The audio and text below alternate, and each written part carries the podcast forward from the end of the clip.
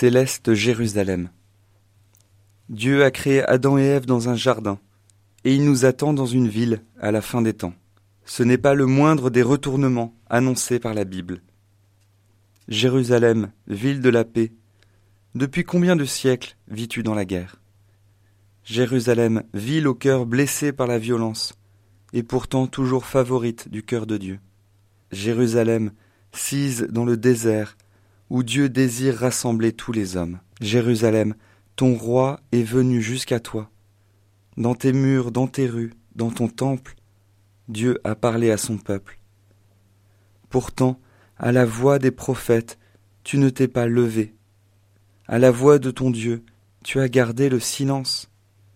À la voix du Messie, doux et humble de cœur, tu as raidi ta nuque et tu t'es révolté. Tu l'as tué.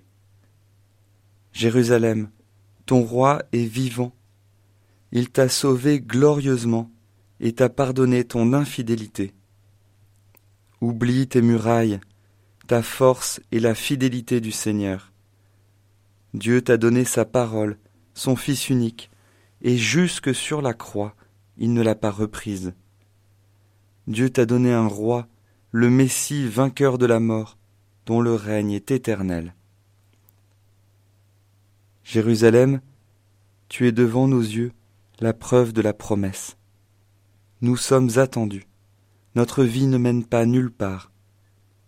Jésus, ton roi, non seulement marche devant nous pour nous montrer la route, mais il nous conduit lui-même là où il nous a préparé une place, dans tes murs, céleste Jérusalem.